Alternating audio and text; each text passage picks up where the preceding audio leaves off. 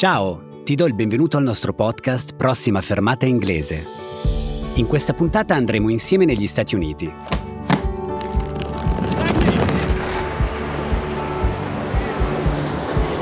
Sit back, relax, and enjoy the ride. Sono Emanuele e in questo podcast ti porterò con me in un viaggio virtuale. In ogni episodio ascolteremo insieme un racconto proveniente dal mondo anglofono. Ti darò delle informazioni sul contesto oppure delle piccole dritte sulla lingua, ad esempio su un tema grammaticale. Ma attenzione, questo non è un podcast sulla grammatica. La cosa più importante è che tu ti diverta in compagnia delle nostre storie. E non ti preoccupare se non riesci a capire tutto la prima volta, è normale. Ascolta l'episodio anche due o tre volte e vedrai che andrà sempre meglio.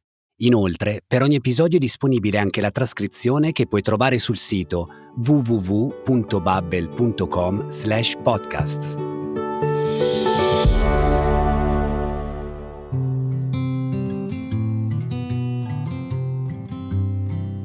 Oggi Ted ci racconterà della sua esperienza come animatore in un campo estivo nel Wisconsin. Il Wisconsin è noto soprattutto per la sua produzione di formaggi, quindi immagina un luogo coperto di prati verdi, mucche e grandi laghi. Ted mi ha detto che nel resto degli Stati Uniti gli abitanti del Wisconsin sono soprannominati cheeseheads, cioè teste di formaggio. In realtà il formaggio non è il vero protagonista di questa storia, ma il cibo gioca senza dubbio un ruolo fondamentale. In particolare, Ted ci parlerà di una battaglia di cibo, una food fight.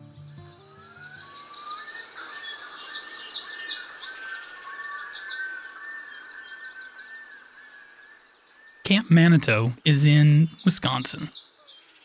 I started going there when I was eight years old. And every year I went to summer camp for one week. It was always the best part of the summer. We played games, sang songs, had campfires, went swimming, and made friends. I loved it. It was my dream to work at camp. So, when I was 16 years old, I got a job in the kitchen. After one summer, I became a counselor. Every week, I had a new group of kids to watch. It was a bit like babysitting, but a lot more fun. One week, my friend Simon and I had a group of 15 year old boys. They were in their last summer at camp, and we wanted them to remember it for forever. We asked them, What do you want to do more than anything? They all said the same thing. They wanted to have a food fight. Sono proprio curioso di sapere che cosa Ted ha risposto ai ragazzi. Come counselor, cioè come educatore, Ted era chiaramente tenuto a prevenire il caos nel campo estivo e una battaglia di cibo a tutta l'aria di un vero e proprio pandemonio. Ma Ted aveva solo 18 anni, quindi non era molto più grande dei ragazzi di cui si occupava.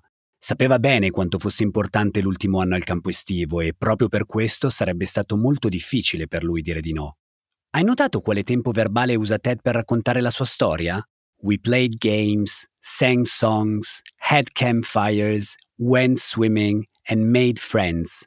Sono tutti verbi al simple past, un tempo verbale utilizzato per parlare di avvenimenti conclusi nel passato.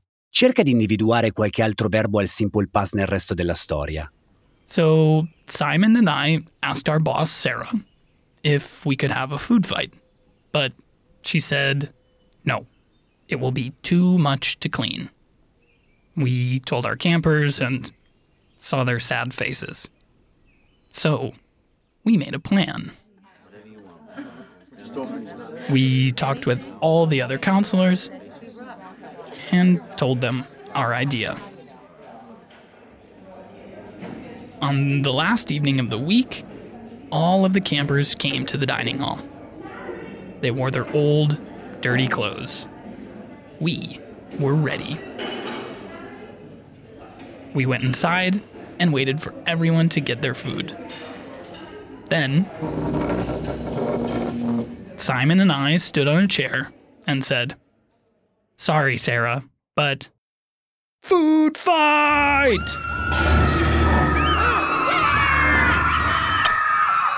It was an explosion. 200 kids picked up the food on their plates and started to throw it.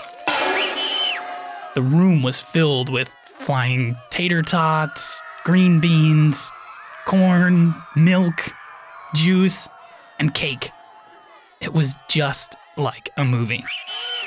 After only 30 seconds, the camp director ran into the room and shouted, Everyone sit down now! All of the counselors come outside! She was not happy. She shouted at us for a long time and then told us to go inside and clean. We went back in and spent the next few hours cleaning all of the food from the floors, windows, walls, and even the ceiling. In effetti, quando 200 bambini si mettono a lanciare cibo da tutte le parti, di sicuro non si salva nemmeno un angolo. Fagiolini verdi, mais e tater tots dappertutto, sul soffitto, sul pavimento, sulle pareti, un vero e proprio disastro. Ma cosa sono di preciso questi tater tots? Ho fatto una ricerca su internet e ho scoperto che sono simili a delle crocchette di patate. Certo che doverle rimuovere per ore dai tavoli dai muri della mensa era sicuramente già una discreta punizione, ma qualcosa mi dice che le conseguenze di questa bravata non sarebbero finite qui. We cleaned, then we went back outside, and all of the campers cheered. They said it was their favorite part of camp, and they would always remember it. Sadly, I lost my job because of the food fight. I wasn't fired, but I was asked to leave and didn't work at camp the next summer. But I'm happy with the way things ended. Just like the kids, the food fight is my favorite camp memory. I will always remember the sounds of laughter and the smiles on the faces of the campers. That, to me, is more important than even the best summer job. Beh, direi che era prevedibile. La direzione del campo estivo non poteva certo lasciar correre questa faccenda tanto facilmente. Alla fine si è trattato di un vero e proprio sperpero di cibo. E lo stesso Ted mi ha anche spiegato che a 18 anni non aveva ben chiaro il tema dello spreco alimentare, altrimenti avrebbe probabilmente agito in maniera diversa. I bambini del campo estivo però erano felicissimi e di sicuro Ted si ricorderà questa storia per tutta la vita. Il nostro viaggio alla scoperta dell'inglese si conclude qui per oggi. Spero che la storia ti sia piaciuta, che tu abbia imparato qualche parola nuova e magari anche qualche verbo al simple past.